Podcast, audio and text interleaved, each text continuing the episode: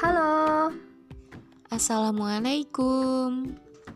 Quranic Talk, let's talk your experience. Selamat datang di episode kelima kami.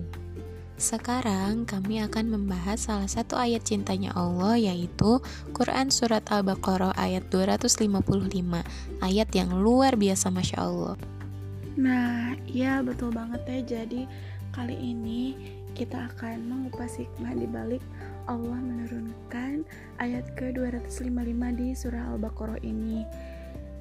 Jadi sebenarnya surat ini tuh ayat ini tuh udah familiar banget gitu ya dalam keseharian kita.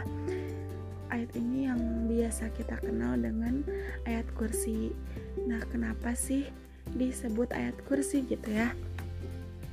Pasti uh, ini tuh ada hubungannya gitu sama sebab-sebab turunnya ayat ini.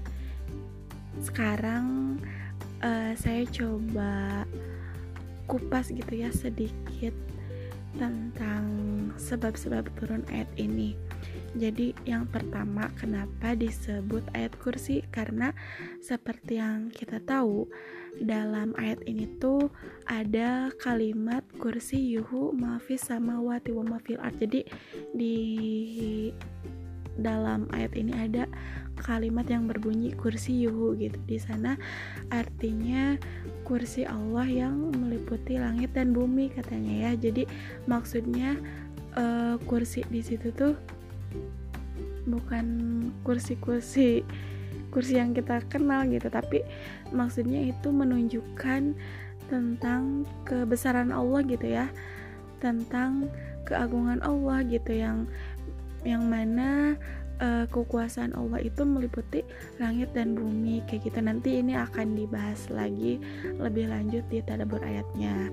Terus yang kedua uh, sebab-sebab turun ayatnya itu jadi uh, ayat ini turun saat Rasulullah tiba hijrah dari kota Makkah ke Madinah kayak gitu. Nah, terus turunlah ayat ini gitu di mana ayat ini tuh seperti yang kita tahu gitu ya dari artinya bahwa ayat ini tuh menceritakan tentang uh, kekuasaan Allah gitu ya tentang keesaan Allah gitu kayak gitu terus um, ayat ini ternyata ayat yang paling agung gitu. Kenapa dikatakan paling agung? Karena ayat ini turun dihantarkan oleh beribu-ribu malaikat gitu atas perintah Allah. Jadi Allah memerintahkan kepada para malaikat untuk membersamai gitu turunnya ayat ini ya. Karena ayat ini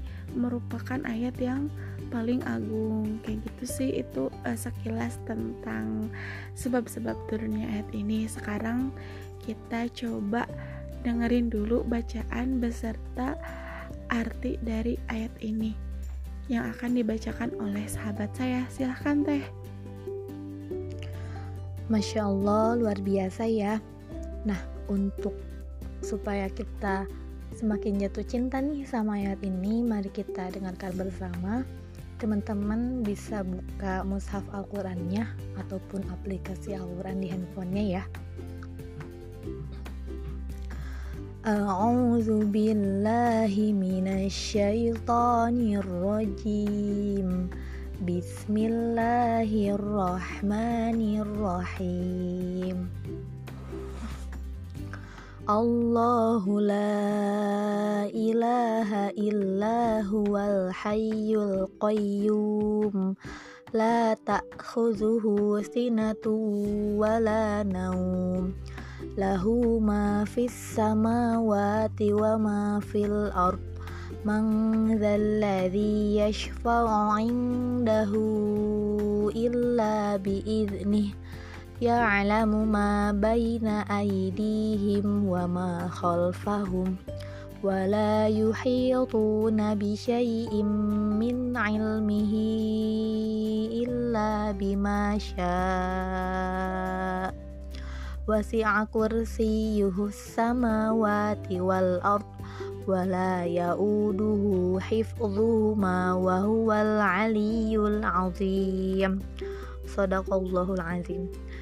Allah tidak ada Tuhan selain Dia yang Maha Hidup, yang terus-menerus mengurus makhluknya, tidak mengantuk dan tidak tidur. Miliknya apa yang ada di langit dan apa yang ada di bumi. Tidak ada yang dapat memberi syafaat di sisinya tanpa izinnya. Dia mengetahui apa yang di hadapan mereka dan apa yang di belakang mereka, dan mereka tidak mengetahui sesuatu apa pun tentang ilmunya, melainkan apa yang Dia kehendaki.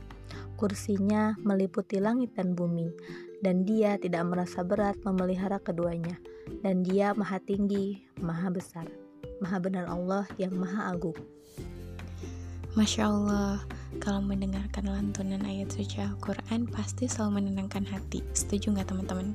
Setuju dong, dan pasti setuju, dan harus setuju. Kalau nggak setuju, pasti ada yang salah nih sama hatinya. Ups, jadi bahas hati deh. Nah, sekarang kita akan mentadaburi ayat yang sudah dibacakan tadi. Nah, para pendengar setia pasti pada hafal dong dengan ayat yang dibacakan barusan. Iya, betul. Ayat tersebut merupakan surat Al-Baqarah ayat 255. Ayat yang sering kita kenal dengan ayat kursi. Nah, pada pada pertemuan kali ini, pertemuan kita akan membahas sedikit uh, keutamaan keutamaan ayat tersebut. Nah, sebelum ke sana, teman-teman stay tune terus di channel kami, channel YouTube kali ya. Nah, lanjut langsung aja ya. Uh, sebelumnya kita tadaburi dulu nih. Kita tadaburi dulu yuk kandungan ayat kursi ini. Yang pertama, Allahu la ilaha illa huwal hayyul qayyum. Allah tidak ada sesembahan yang berhak disembah selain Dia yang hidup kekal serta terus-menerus mengurus. Sudah jelas ya bahwasanya tidak ada Tuhan selain Allah yang patut yang patut untuk kita sembah. Selain Allah Subhanahu wa taala dan Allah pula lah yang terus-menerus selalu mengurus kita. Selanjutnya, la ta'khudhuhu sinatu wa la naum dia tidak mengantuk dan tidak tidur. Maha suci Allah dari segala kekurangannya.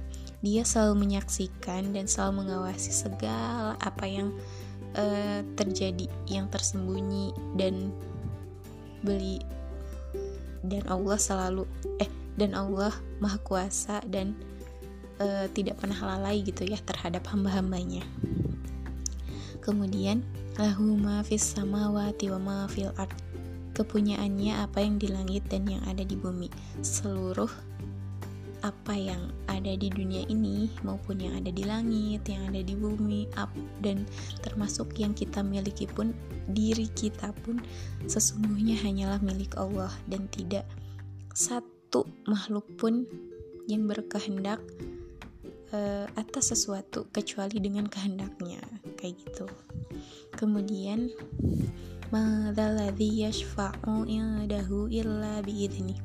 Tidak ada yang memberi syafaat di sisi Allah tanpa izinnya. Nah, maksud uh, syafaat di sini adalah seseorang yang dijadikan perantara oleh Allah dalam memberikan manfaat atau untuk mencegah seseorang dari uh, suatu musibah atau sesuatu yang tidak bermanfaat. Contohnya ketika kita meminta syafaat di meminta syafaat kepada Rasulullah. Oh iya, inti dari syafaat ini adalah doa ya teman-teman kayak gitu. Nah, ketika kita minta syafaat kepada Nabi Shallallahu Alaihi Wasallam, eh, mohon maaf kalau ada background yang kurang menyenangkan. Iya, jadi ketika kita meminta syafaat kepada Nabi Sallallahu Alaihi Wasallam Rasulullah Sallallahu Alaihi Wasallam itu berarti kita meminta agar Rasulullah mendoakan kita di sisi Allah seperti itu. Kemudian ya'lamu ma baina aidihim wa ma khalfahum. Dia mengetahui apa yang di hadapan mereka dan di belakang mereka. Kita tahu bah kita sudah jelas tahu bahwa Allah itu mengetahui segalanya gitu ya. Baik itu yang tersembunyi bahkan isi hati kita pun sebelum kita mengutarakannya Allah sudah tahu gitu ya. Nah itu itulah Allah dengan maha kuasanya mengetahui segala apa yang terjadi gitu ya. Baik apa yang sudah terjadi apa yang sedang terjadi dan apa yang akan terjadi kayak gitu kemudian wala yuhiyatuna bi syai'in min ilmihi illa bima dan mereka tidak mengetahui apa-apa dari ilmu Allah kecuali dengan apa yang dikehendakinya. Ilmu Allah itu mutlak ya, tidak ada satupun yang mengetahui ilmu Allah. Nah, kita belajar, kita memahami suatu ilmu, sesungguhnya itu bukan das atas dasar kemampuan kita, tapi itu atas kehendak Allah. Nah, saya dan teman-teman di sini juga mampu menyampaikan ini atas kehendak Allah kayak gitu ya. Kemudian wasi'a kursiyuhus samawati wal ard. Kursi Allah meliputi langit dan bumi nah maksud dari kursi di sini adalah menurut Ibnu Abbas radhiyallahu anhu menafsirkan kursi dengan berkata Kursi adalah tempat kedua telapak kaki Allah. Hadis riwayat Al-Hakim nomor 3116 dihukumi sahih oleh Al-Hakim dan Az-Zahabi. Nah, maksud dari kursi di sini intinya adalah bahwa ini tuh menunjukkan bahwa maha besarnya Allah gitu ya. Bahwa tidak ada satu nah maksud kursi dan kursi yang merupakan tempat kedua telapak kaki Allah di sini tuh tidak bisa disamakan dengan bentuk makhluknya gitu ya. Bahwasanya tidak ada yang tahu gitu e, bagaimana Allah. Kita cukup mempercayai bahwa ya Allah dengan segala maha besarnya kayak gitu. Intinya e, kalimat ini tuh menunjukkan bahwa maha besarnya Allah gitu kemudian wala ya'uduhu hifduhuma dan Allah tidak terberati pemeliharaan keduanya. Sudah jelas ya bahwa Allah bagi Allah gitu. Langit mengurus langit dan bumi ini hanyalah bagian kecil gitu atas apa yang dia miliki. Kita manusia biasa gitu ya yang diberikan amanah, misalkan dua amanah aja. Pasti ada sekali dua kali mengeluh gitu ya, bahkan sering gitu. Nah, beda halnya dengan Allah mengurus langit dan bumi gitu ya. Itu hanya bagian kecil kayak gitu. Kemudian wala wahwal aliyul azim. Dan dia maha tinggi lagi maha besar. Nah sudah sudah jelas gitu ya bahwa Allah itu maha kuasa atas segala sesuatu dan kedudukannya pun sangat tinggi gitu ya dibandingkan apa pun di dunia ini. Kayak gitu. Nah demikian yang tadabur yang bisa saya sampaikan. Mudah-mudahan bisa teman-teman pahami dan kurang lebihnya mohon maaf. Dan bila ada yang kurang bisa teman-teman tambahkan di akun kami. Saya kembalikan kepada teman-teman saya yang salihah. Silakan wah masya allah ya teh. Uh, setelah kita mendengar bacaan ayatnya, terus apa arti dari ayatnya dan barusan juga kita udah dengar nih tadabur dari ayat kursi ini kayak gitu masya Allah ya. Jadi uh, dengan kita mendengar makna serta tadaburnya itu udah bikin terkagum-kagum gitu ya sama Allah gitu? Ternyata ya sebaik-baik pelindung sebaik-baik penjaga yaitu Allah kayak gitu. Jadi Allah lah pelindung terbaik untuk diri kita. Sekarang kita coba uh, apa kupas ya tentang keutamaan keutamaan dari membaca ayat kursi ini gitu. Ternyata ada beberapa waktu yang dianjurkan untuk kita mengamalkan bacaan ayat kursi ini. Jadi ada waktu tiga waktu ya yang akan saya bahas kali ini. Yang pertama yaitu di pagi dan petang gitu. Ternyata uh, di pagi dan petang ini dianjurkan untuk kita mengamalkan bacaan ini seperti dalam uh, suatu riwayat disebutkan dari Ubay bin Ka'ab. Nabi Shallallahu Alaihi Wasallam bersabda siapa yang membacanya ketika petang maka ia akan dilindungi oleh Allah dari berbagai gangguan hingga pagi. Dan siapa yang membacanya ketika pagi, maka ia akan dilindungi hingga petang. Hadis riwayat Al-Hakim. Jadi uh, ini tuh keutamaan kita membaca ayat kursi di pagi dan petang gitu ternyata Allah akan senantiasa menjaga kita dari segala mara bahaya Nah, terus yang kedua, di waktu sebelum tidur. Hal ini dapat kita lihat dari pengaduan Abu Hurairah pada Rasulullah.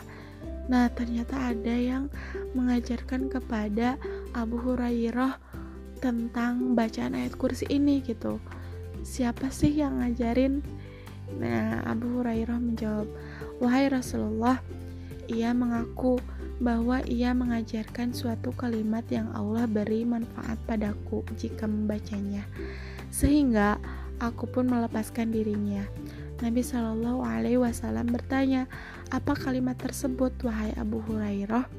Abu Hurairah menjawab, ia mengatakan padaku, jika aku hendak pergi tidur di ranjang, hendaklah membaca ayat kursi hingga selesai, yaitu bacaan Allahu la ilaha illa huwal hayyul qayyum.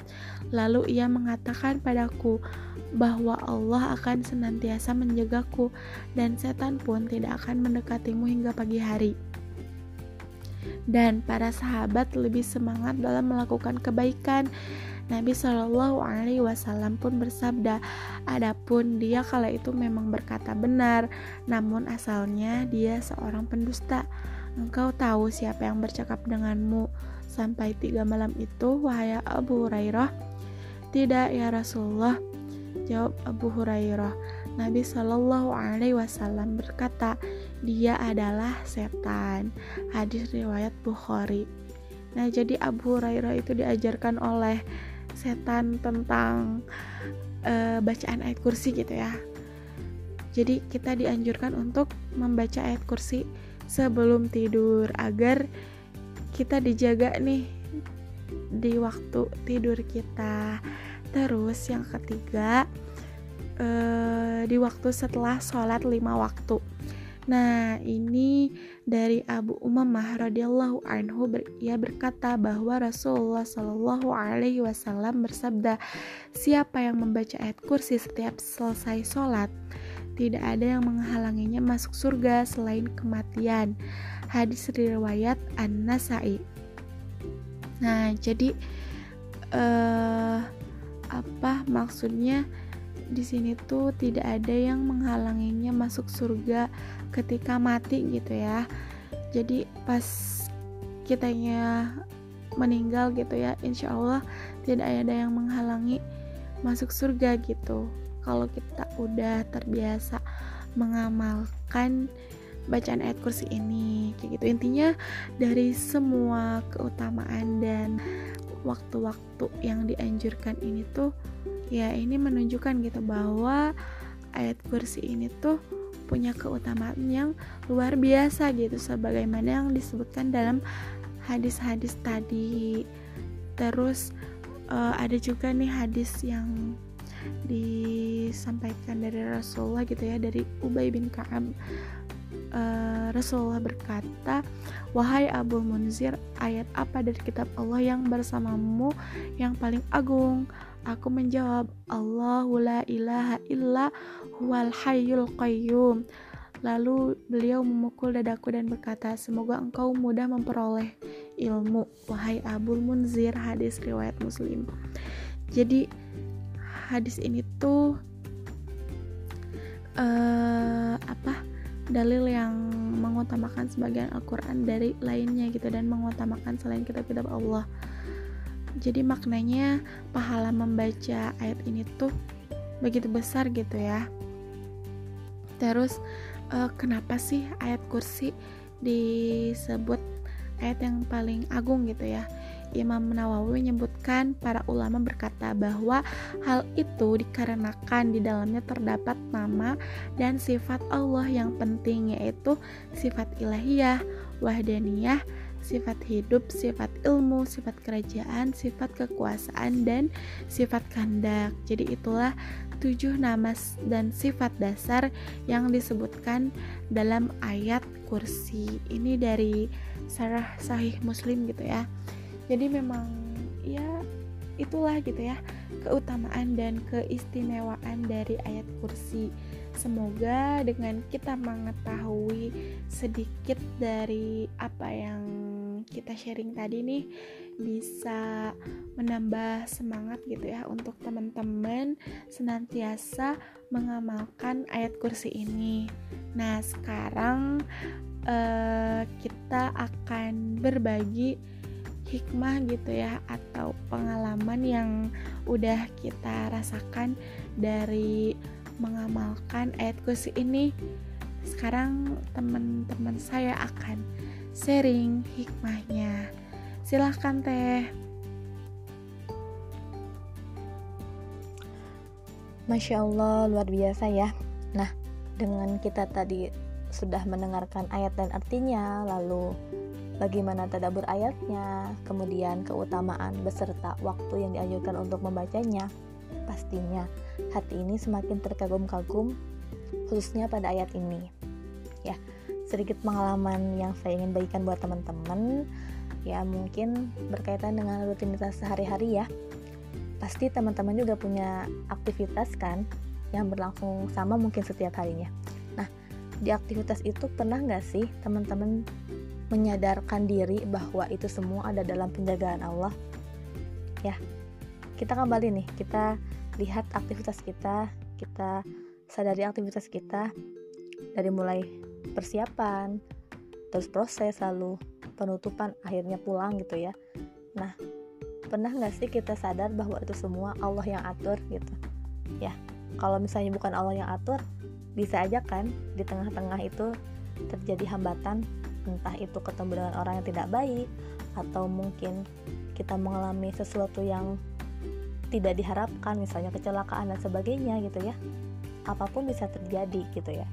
Nah atau mungkin kejadian lainnya misal ketika kita tidur. Teman-teman pernah sadar gak sih bahwa kita itu tidur ya pulang dari aktivitas capek istirahat mimpi indah mungkin ya lalu pagi-pagi bangun kembali. Nah Pernah sadar nggak sih itu semua ada dalam penjagaan Allah? Ya, bisa aja kan apa pun terjadi. Misal ketika kita tidur ada hewan berbahaya yang datang atau mungkin di sekitar kita ketika kita tidur ada kejadian yang bisa membahayakan kita. Itu bisa terjadi kan? Nah, tapi kok tidak sih? Kenapa? Karena Allah yang jaga kita. Jadi, di sini saya ingin menekankan bahwa ternyata setiap aktivitas kita itu ya kita harus libatkan Allah selalu gitu. Jangan hanya menyandarkan pada usaha kita saja ataupun doa kita saja ya. Karena ya tadi hidup kita Allah yang mengaturkan gitu. Jadi kepada siapa lagi tempat menggantungkan diri menjaminkan diri selain kepada Allah gitu ya. Karena ya kalau kita hanya menyandarkan pada diri tidak ada jaminan ya. Maka dari itu Semoga dengan ayat ini kita semakin sadar nih bahwa kita perlu untuk mengamalkannya karena dengan mengamalkannya berarti kita sudah percaya pada Allah, bersaksi padanya bahwa cuma dia satu-satunya pelindung terbaik kita. Gitu. Ya. Kita membaca ayatnya, kita membacanya itu kan di dalamnya itu artinya itu mengandung uh, puji-pujian padanya gitu ya. Kita menyerahkan urusan kita semuanya padanya gitu. Nah, itu semua sebenarnya bukti bahwa kita itu iman padanya. Ya makanya kita perlu banget buat ngambil ayat ini dalam setiap aktivitas kita. Ya supaya tadi aktivitas kita terus terus dijaga. Ya itu mungkin sedikit pengalaman dari saya. Mungkin dari teman-teman yang lain ada pengalaman menariknya silahkan. Wah, masya Allah sekali ya teh pengalamannya. Nah, kalau saya pribadi ini gak jauh beda sama teteh karena intinya ayat ini tuh bermakna tentang penjagaan Allah gitu ya. Allah ngerasa bahwa Allah tuh selalu ngejaga kita gitu ya. Uh, contoh kecilnya tuh oh iya setiap mau tidur kan kita selalu baca doa gitu ya. Nah sebelum membaca doa sebelum tidur saya selalu menyempatkan untuk mm, membaca ayat kursi ini. Nah dan setiap itu juga saat tidur saya selalu ngerasa ya ketenangan kemudian ngerasa beda aja gitu ya. Bangun ketika bangun tidur pun ngerasa lebih lebih segar gitu dan tidurnya tuh ngerasa bermanfaat banget gitu. Beda halnya ketika saya mungkin suatu ketika lupa atau kelelahan dan tidak menyempatkan gitu ya untuk mengamalkan itu. Terasa sekali perbedaannya eh, baik itu dari kualitas tidurnya gitu ya yang mungkin kesiangan mungkin tidak tenang pas bangun juga ngerasa nggak nggak cukup gitu ya istirahatnya. Nah kayak gitu mungkin teh pengalaman kecil dari saya wah masya allah ya teh. Jadi ya itulah gitu. Penjagaan penjagaan Allah untuk kita kayak gitu. Seperti yang tadi teteh-teteh sampaikan memang uh, ini tuh ya nggak luput dari keseharian kita gitu ya dari aktivitas kita sehari-hari. Terus di waktu kita tidur tadi kayak ada yang biasa mengamalkan di setiap sebelum tidur gitu ya dalam upaya untuk penjagaan supaya kita nggak mimpi buruk kayak gitu kan. Terus kalau saya sih uh, mas hampir sama gitu ya sama teman-teman yang lain. Ya kalau pengamalan ayat kursi ini biasa uh, saya sih kan biasa baca uh, almat suratan gitu ya. Nah di almat surat itu juga ada ayat kursinya ya. Jadi ya itulah gitu penjaga uh, apa upaya kita untuk agar Allah tuh ngejagain kita gitu sepanjang hari. Karena emang uh, kerasa banget gitu ya dalam segala aktivitas. Kalau kitanya dijaga sama Allah kayak gitu ya udah sih. Mungkin menurut saya udah cukup gitu ya pengalaman-pengalaman yang tadi teteh-teteh share uh, udah deh itu aja deh. Baik jadi kesimpulannya nih setelah kita mendengar ayatnya lalu tadaburnya keutamaan dan waktu yang dianjurkan untuk membacanya juga pengalaman dari teteh-teteh sekalian yang luar biasa kita bisa tarik kesimpulannya bahwa ayat ini itu patut dan harus diamalkan. Betul ya sepakat? Kenapa? Karena dengan kita mengamalkannya kita sudah beriman pada Allah. Kita yakin bahwa cuma Allah satu-satunya pelindung terbaik kita. Ya kita bisa amalkan nih tadi. Di waktu-waktu yang dianjurkan misalnya saat kita pagi-pagi nih ya dikir pagi kita biasakanlah yuk untuk membacanya al-maksuratan gitu ya lalu aktivitas kita di sore harinya diakhiri dengan zikir petang gitu ya. Nah lalu di sela-sela setiap kita selesai sholat kita baca juga gitu ya. Dan terakhir ketika kita mau tidur sebelum tidur mari kita baca. Karena ini itu benar-benar ayat yang melindungi kita gitu ya. Kita tidak hanya menyandarkan aktivitas kita itu pada upaya kita saja tapi pada Allah tentunya. Ya jadi itu perlu banget gitu. Lalu tadi biasakan karena benar kalau kita nggak biasakan akan beda rasanya ya. Kita nggak biasa membaca sama kita biasa membaca itu akan beda. Kalau kita sudah terbiasa akan terasa hampa ketika kita tidak membacanya gitu. Jadi harus sudah jadi ketergantungan lah istilahnya ya karena ini positif kan. Karena ini emang buat jaga kita gitu ayat ini buat menjaga kita gitu. Karena nggak ada yang menjamin kita akan selalu lancar urusannya kalau bukan hanya Allah yang menghendaki gitu. Jadi ya itulah. Teman-teman juga pasti sudah pada bisa menarik kesimpulannya kan bahwa intinya kita perlu amalkan ayat ini ya. Jadi yuk kita baca di waktu-waktu tersebut dan sambil dibaca sambil kita yakini bahwa ayat ini itu adalah ayat yang Allah kasih buat hambanya. Karena dengan kasih sayangnya gitu ingin melindungi hamba-hambanya dari hal-hal yang tidak diinginkan. Itu ya. Nah semoga ini bermanfaat buat teman-teman ya. Dan ya kita tetap gali hikmahnya di setiap aktivitas kita. Nah, itu dia sedikit pengalaman dari kami yang mudah-mudahan bisa sedikit menambah wawasan teman-teman ya. Dan bagi teman-teman yang ingin share pengalamannya, bisa cantumkan di kolom komentar akun kami.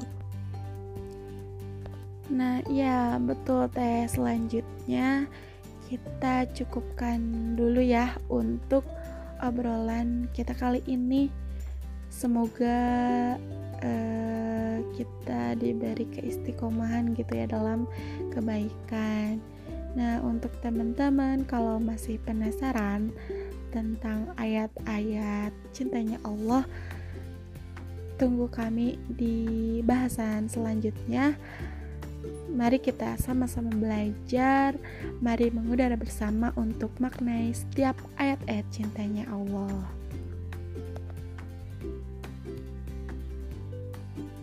Quranic Talk, let's talk your experience. Wassalamualaikum warahmatullahi wabarakatuh.